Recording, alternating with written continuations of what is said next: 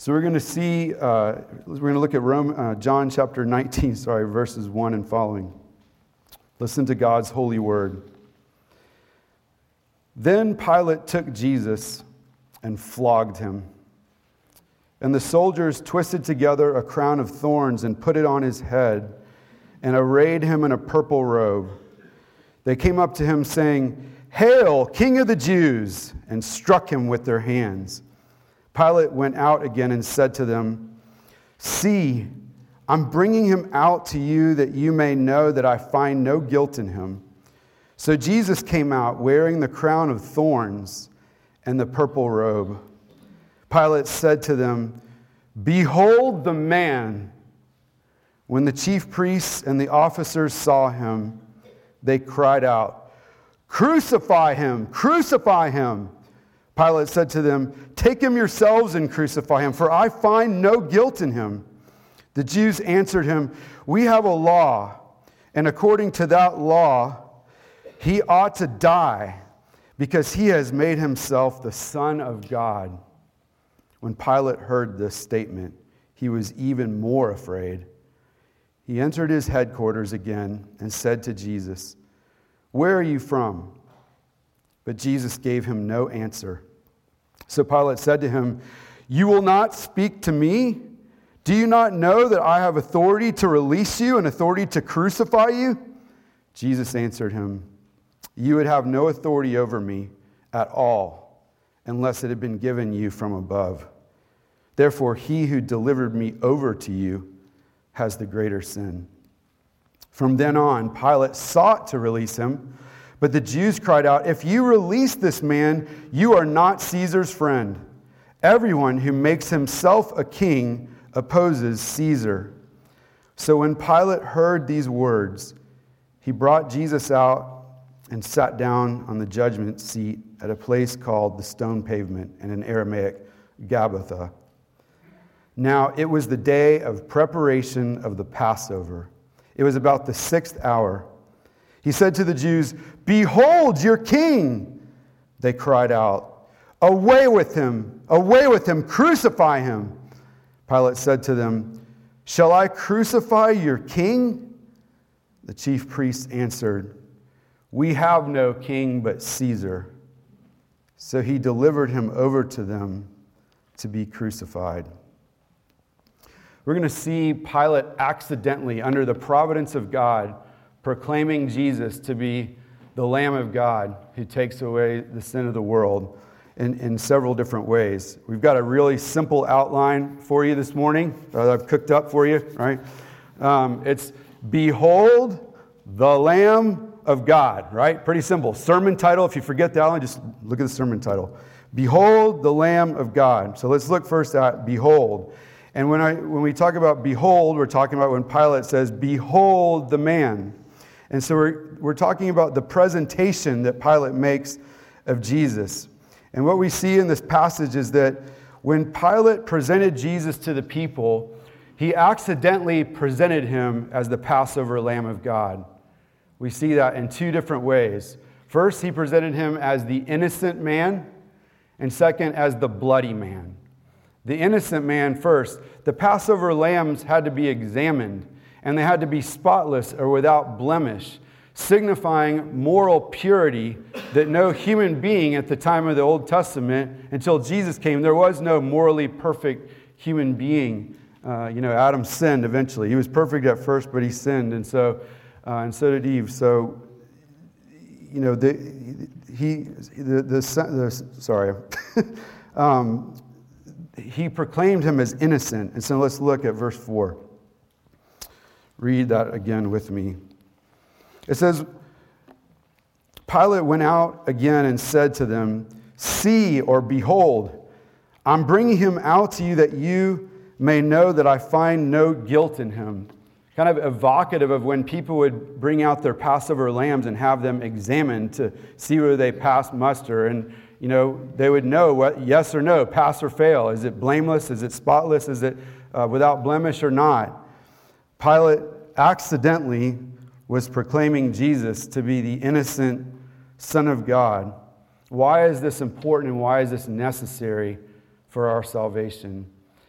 The, the Gospel of John, in the Gospel of John, John is proclaiming Jesus. Big picture, the entire Gospel is this Jesus is the divine Son of God, sent to be the Lamb of God, to give us the life of God through faith in Him. That's the point of the entire Gospel, and you see that throughout the Gospel.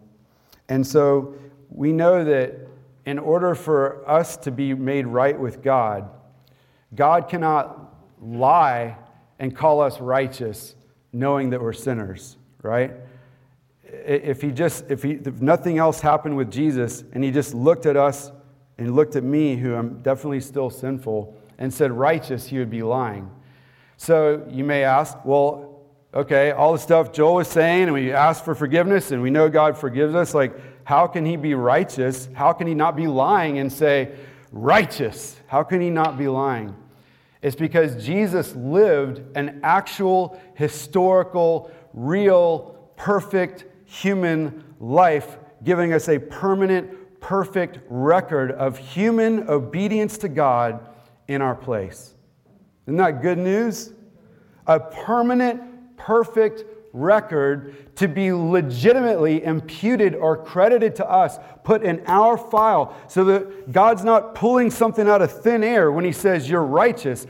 It's because you're covered or imputed with the righteousness of Jesus and His perfect human record 24 7, loving God in His sleep for a, a mature human life on earth in our place.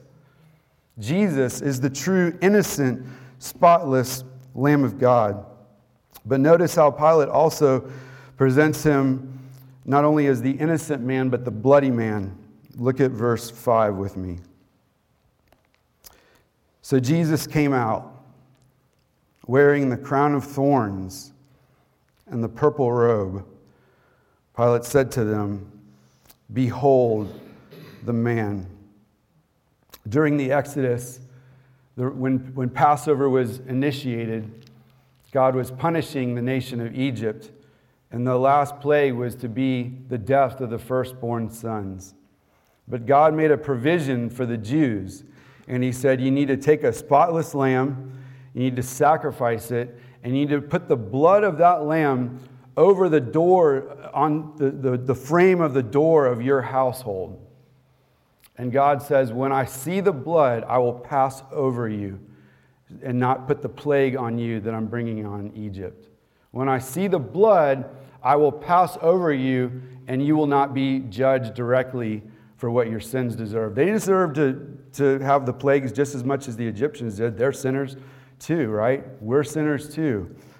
And Pilate presents uh, Jesus as the bloody man. Um, why is that important? It's because Jesus had to bleed in our place as the Passover lamb. The, the Bible says in the Old Testament that without the shedding of blood, there is no forgiveness of sins. There ha- otherwise, God would be unjust. As we read earlier and heard earlier, uh, that, that assurance of pardon from Romans for the wages of sin is death, but the free gift of God is eternal life through Jesus Christ our Lord. If God did not fully punish our sins on Christ, he would be evil to forgive us. All of the Old Testament believers, God had passed over their sins and put them on Christ at the cross. That's what Romans 3 tells us. That even though Jesus hadn't come yet, God was provisionally forgiving them and, and imputing, crediting them with what Jesus would do in the future when he came to bleed and suffer in our place. And so I want to take a moment to behold the blood. Let's look at verses 1 through 3 in more detail. Then Pilate took Jesus and flogged him. What is flogging? Flogging is not like, okay, all right, we're done. The flogging was like the cat of nine tails. It was something that had cords to it with weights on the end so it would be effective and hit hard, and like things like broken bits of glass or other sharp objects. And so, another way to, to translate or to think of that word would be he flayed him. That when Jesus voluntarily, instead of calling in legions of angels to wipe them all out and safely go back to heaven without suffering, instead of doing that, he stood there and allowed himself to be whipped with this whip that literally tears your back apart. It leaves you with strips of skin on your back. This was so, so torturous and life threatening that sometimes people who were crucified didn't make it to the cross because this flogging, this flaying, killed them. It was to help them die quicker on the cross, but some of them didn't make it. I was talking to a friend of mine this week who has been, and he's not connected with our church at all. He said some really horrible experiences with churches and with pastors because when he dared to ask questions about God and dared to ask questions about the Christian faith, you know, he was told, you know, you can't ask that, and if you disrespect God, you're going to hell. And what I was able to tell him was uh, that God came to be disrespected on purpose in our place, that we who have disrespected him could be forgiven and welcomed into his family. And we see Jesus giving his back to the whip, giving his body to be broken lovingly in our place. Look at his blood streaming down his back. The divine Son of God came to bleed for you. Let's keep going. John 19, verse 2. And the soldiers twisted together a crown of thorns and put it on his head. The thorns of that area were not like your sort of painful but not too impressive rose thorns in your garden, right? The, the plants that had thorns in that region had really long, spiky thorns. Uh, when, when we got to go to Africa a few couple summers ago, um, I stayed on and got to go to Ethiopia after we had done our missions trip in Uganda. And they have these acacia trees uh, in, in Ethiopia, like it talks about in the Bible, you know? And when you look at these acacia branches, the, from a distance, the tree is really beautiful. It's that stereotypical African tree with the layers, kind of looks like a bonsai tree. It's, they're gorgeous. But when you get up, they've got these thorns that are like this long, okay? And so that was what the soldiers made a mocking crown out of and jammed it on Jesus' head. I want you to behold the blood coming out of his head. What's the big deal about thorns? Where do we first hear about the existence of thorns in the Bible? It's, it's Genesis chapter 3, right? When God cursed the earth, he made it much harder for us to get food from the ground and from agriculture. And he talks about that the thorns would grow up and choke out the plants, and that your work to get something to grow out of the ground would be exceedingly painful as a reminder uh, of the curse against our sin, and as a reminder that you are not God. You can't snap your fingers and make food appear. It's going to be painful. It's, you should humble yourself as a finite creature who's living on a cursed earth as a result of man's sin. And so, Jesus, when he bore that crown was not just bearing a painful thing, he was bearing the image of the very curse against our sin on himself, on purpose. He gave himself over to that for you and for me. What else did they do to him? They gave him this purple robe. Now, the purple robe didn't cause him to bleed, but I don't know about you, but if, if I've just had my back flayed, I probably want, wouldn't want anything to touch it. And they put this expensive robe. Purple was a symbol of high authority and wealth. In some contexts in the Roman Empire, only, only the high leaders were allowed to wear purple. It's because they were made out of these really it, the dye was so expensive because it was made out of these small, tiny sea creatures, and they had to like kill all these sea creatures and harvest them to get this, this dye out of them to dye these robes. You know, imagine you have someone come up to you and said, You know, man, I love you.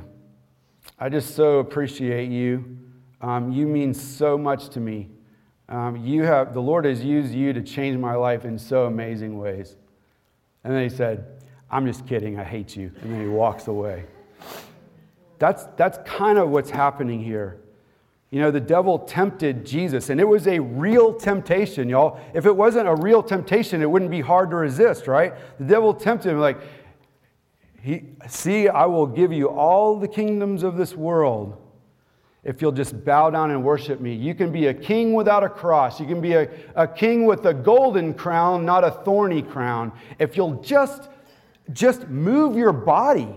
If you just move your body in this way, like, uh, you know, it's not, a, not that yoga is bad, like a yoga pose. Just do a yoga pose of worship. This is called the worship pose. Just bend your body, and then you will not have to go to the cross, and I'll give you all the kingdoms of the world. That was a real offer. Otherwise, it would not have been a temptation. And Jesus resisted that because he was saving himself for this. He was saving himself for the mocking coronation in our place. Behold the blood. Pilate accidentally presented Jesus as the innocent, bloody man because God the Son had to become man to be the Lamb of God in order for us to have the life of God, full forgiveness, adoption, and be- becoming children of God. He had to do that. So, behold, you got the behold part? Behold, behold the man Oops, you're accidentally preaching the gospel and you don't even know it, Pilate, right? Behold, let's look next at the Lamb. It gets even more detailed. So, if the behold thing was about the presentation, Pilate, how he presented Jesus to the crowds, the Lamb is about the timing of this. The timing of this. Now, I want to remind you that in the Gospels, we read that the religious leaders, the Jewish leaders, tried their best to keep this from happening at this time. You can look it up on your own. That, that it says they, they were trying to keep him, they didn't want to arrest him and, and crucify him at Passover because of the crowds, because a lot of the crowds loved Jesus and they were scared of the crowds and losing their power. And so they were like, okay, we're going to do this any time but Passover, you know? I'm like, Lord, please give me a new call. This is oh, years ago, but I just don't want to live in Florida. You know, like, how's that working out? I love it now. I love being in Florida, right? You know, Lord, Ben and Kate were, were born in December, so if you ever know that have another child, please help them not to be born in December. Lo and behold, when was Charlotte born? December. All our birthdays, mine, Laura, all the kids, right? You have this desire for timing, and the Lord has His own plans, His good plans his good plans. And so the whole effort of the religious leaders, the official representatives of God, tried their best not to have Jesus crucified at Passover. But guess what? Somehow, by the time it happened, they were crying out for him to be crucified. And the amazing thing about this is the timing that it was at Passover. Look at verse 14 with me, please. Says, Now it was the day of preparation of the Passover. It was about the sixth hour. Okay, I want to ask a couple questions that some of the commentators asked.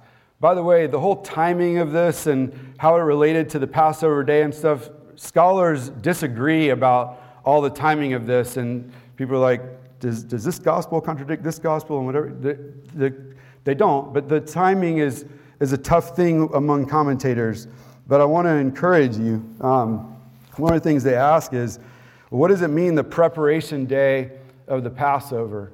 What does that mean? Well, the day of preparation just means Friday. Uh, it is a day of preparation for the Sabbath. But in other Gospels, it talks about this being a high Sabbath or a great Sabbath. And so, in this context, the Sabbath, that Saturday, was the actual day of Passover. And so they were, the preparation day was before Passover. And so some of the commentators said, well, how can that be true? Because Jesus ate, what, did, what was the Last Supper? What was it? Was it a cookout, like a grill out? What was, it was a Passover meal. So Jesus ate the Passover meal on Thursday evening with his disciples, and then he gets arrested, and then he's going to be crucified. And so you might say, wait a second, well, God missed the timing, you know? He, missed, he was off. No, uh, I want to read this to you that was really interesting to me. Um, well, quoting Leviticus 23 5, it says, In the first month, on the 14th day of the month, at twilight is the Lord's Passover. That word for twilight means between two evenings, okay? And so I want to read to you this uh, statement from a commentary that I thought was really fascinating. This commentator said, In actuality, then, there were really two Passover observances happening at the time of Jesus. One led by the priests at the temple, and the other observed by the people in their homes. These separate observances were also at different times. The temple kept Passover was observed late in the afternoon of Abib 14 or Nisan 14. It was the 14th of that month. While the home kept Passover was kept at the beginning of Abib 14. And here's my little insert. Just remember that a Jewish day was composed of evening first and then morning, just like in the Old Testament in Genesis chapter 1. And there was evening and there was morning the first day. So evening and morning are, the, are one day. Uh, so Abib 14 was a Thursday evening and a Friday morning slash afternoon. He says, as the Gospels show, Jesus and his disciples ate the Passover in a home rather than at the temple, observing it the evening before the priests did at the temple. In other words, Jesus kept it as Abib 14 began, while the priests kept it as Abib 14 ended. You're like, uh, so what? Why is this important? Well, on the morning slash afternoon uh, of that day, Abib 14, uh, he says the, the day of preparation of the Passover had come, and it was about the sixth hour, which uh, 6 a.m. is the first hour. And so, or I guess maybe 7. Anyway, uh, so yeah, whatever. Uh, it's noon. The sixth hour is noon, okay? And so, what do we see here? This is as, as Jesus is being presented to the people, and as the chief priests, remember it, was, it said the chief priests were crying out, crucify him and away with him. They were doing this at around that time of day that the priests would themselves offer up the Passover lamb. Isn't that amazing? The same guys are like, no, we'll do it any other time of Passover, any other month but December, right? Uh, that's what God did. Can you hear someone else proclaiming to us, Behold the Lamb of God? So we see Lastly, of God. Behold how he was presented by Pilate, the Lamb, the timing of Passover, and of God. We'll see what we mean by this. We see this, that this was of God by the surrender that Pilate eventually made and, allow, and giving Jesus over to be crucified against his own explicit desires and will. First of all, Pilate was not to be taken lightly. You know, when we look at the gospel accounts, sometimes we're like, man, what a wuss. I mean, you just, he was scared of Caesar, he was scared of the Jews. I mean, come on. If I was there, I would have, you know. No, um, I want you to think about who he really was. In Luke 13, 1, uh, we are reminded, quote, there were some present at the, that very time who told him, that is Jesus, about the Galileans whose blood Pilate had mingled with their sacrifices. He was a violent man who had killed uh, Jews who were revolting against Rome earlier uh, while they were sacrificing, most likely at Passover. Let me read to you this quote from an old preacher from the 1700s named Benjamin Grosvenor. Grosvenor. He says, there, the, it's his old language, so it's, it's not going to sound grammatically correct. There was some that told our Lord the tragical news of Pilate's severity upon the poor Jews of Galilee, the followers, probably of one Judas the Gaulonite. This fellow, it seems, had insinuated into the minds of a faction that he had raised that they, being the people of God, ought to own no other king or governor but God himself, and that therefore it was their duty to shake off the Roman yoke and save themselves the charge and shame of paying continual tribute to Caesar such a notion as this, to be sure, exposed them to the government, and Pilate, who was always jealous for the emperor's interests and fierce against the Jews, took the opportunity as they came to the Passover to fall upon this party as they were sacrificing and made their own blood and that of their sacrifices run down in one common stream. I'm going to quote from another book that quotes ancient writers about Pontius Pilate. A book uh, by a guy named James Jeffers tells us this. A letter written in 40 AD by Herod Agrippa to his friend, the Emperor Gaius Caligula, describes Pilate as, quote, naturally inflexible. Isn't that interesting? Naturally inflexible, not a, not a two faced, not a, a wishy washy kind of guy, right? Naturally inflexible, a blend of self will and relentlessness. This is important as we look at what God does, what happens in this story. He was not a wishy washy kind of guy, all right? Then he says Philo of Alexandria, a contemporary of Pilate, describes in a letter to the Emperor Gaius the crimes of Pilate, which included, quote, the briberies, the insults, the robberies, the outrages and wanton injuries, the executions without trial constantly repeated.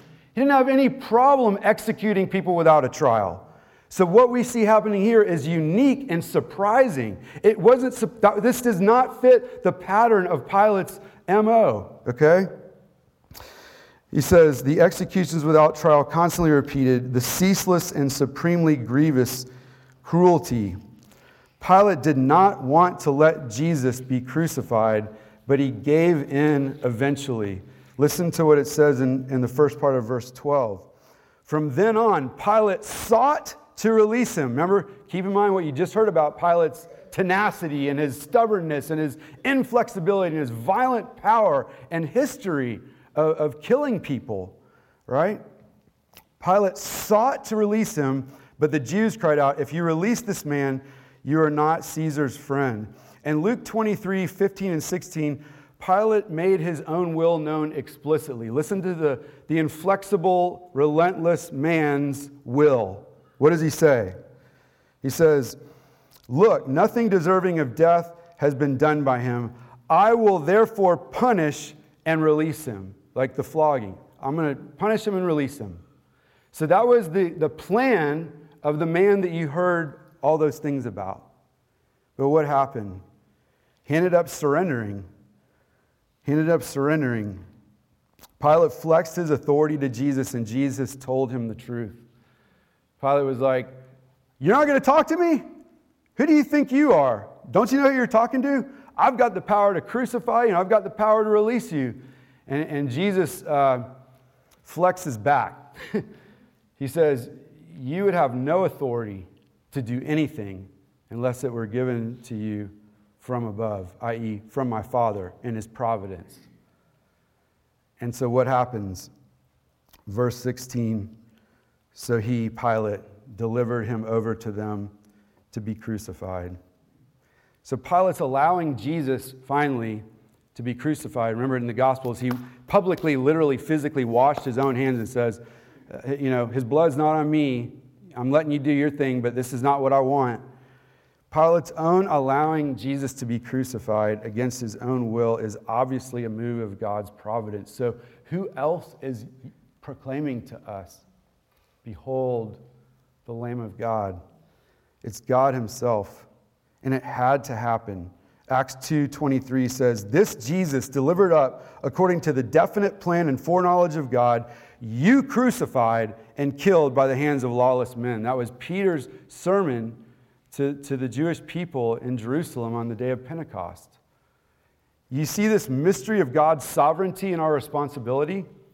God had a definite plan that was unavoidably going to be worked out because he's sovereign. And yet, by what we call secondary causes, is the fancy impress your friends at parties word. Uh, by secondary causes, the, the sin was actually committed um, by human agents who were responsible for that sin. Do I understand that? No, I don't. But it's what the Bible teaches. And this is an instance of this. This Jesus delivered up according to the definite plan and foreknowledge. And foreknowledge doesn't just mean passive prediction like Psychic Friends Network, it means he chose beforehand. I foreknew him. You crucified and killed by the hands of lawless men. You, unbelieving Jewish people at the time, Jewish leaders, did this by the hand of the lawless men. But he's, he's leaning on them as guilty and needing to repent. So, what does this do for us? We see here that by God's providence, this surprising surrender that Pilate makes, which is just unimaginable given the history of his life leading up to this point, was clearly and ultimately a work of God. And so when you see this bloodied scene of Jesus being mocked and tortured and, and being spat upon, and other part, Gospels talk about, we see that ultimately God was in charge of this. This ultimately had to happen because God was that determined to save you and me. Jesus says in Luke 24, Was it not necessary that the Christ should suffer these things and enter into his glory? What do we see as we look at this story? We see that it was God Himself who is giving His only begotten Son, that whoever believes in Him will not perish, but have everlasting life. It's God Himself, through His providence, that's, that's saying, Behold the Lamb of God who cried out, It is finished. Please pray with me.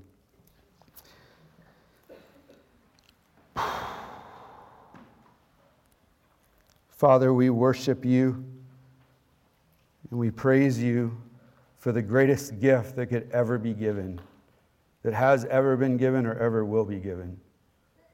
We thank you for giving Jesus to be the Lamb of God in our place.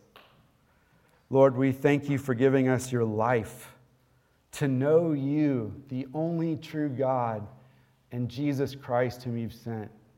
Knowing your love, Lord, setting, being set free by that love Lord, we pray that you would increase our faith through what you told us through your word this morning. Would you remind us this week that the Lamb of God has been slain once in our place, never to be repeated, and that he cried out, It is finished, and he meant it, and he's not lying. Lord, would you give us boldness in our confession of sin, and would your love shining through the gospel give us strength to resist sin, to give us strength to love people and to love you in response to how greatly you love us. Pray these things for your glory. In Jesus' name, amen.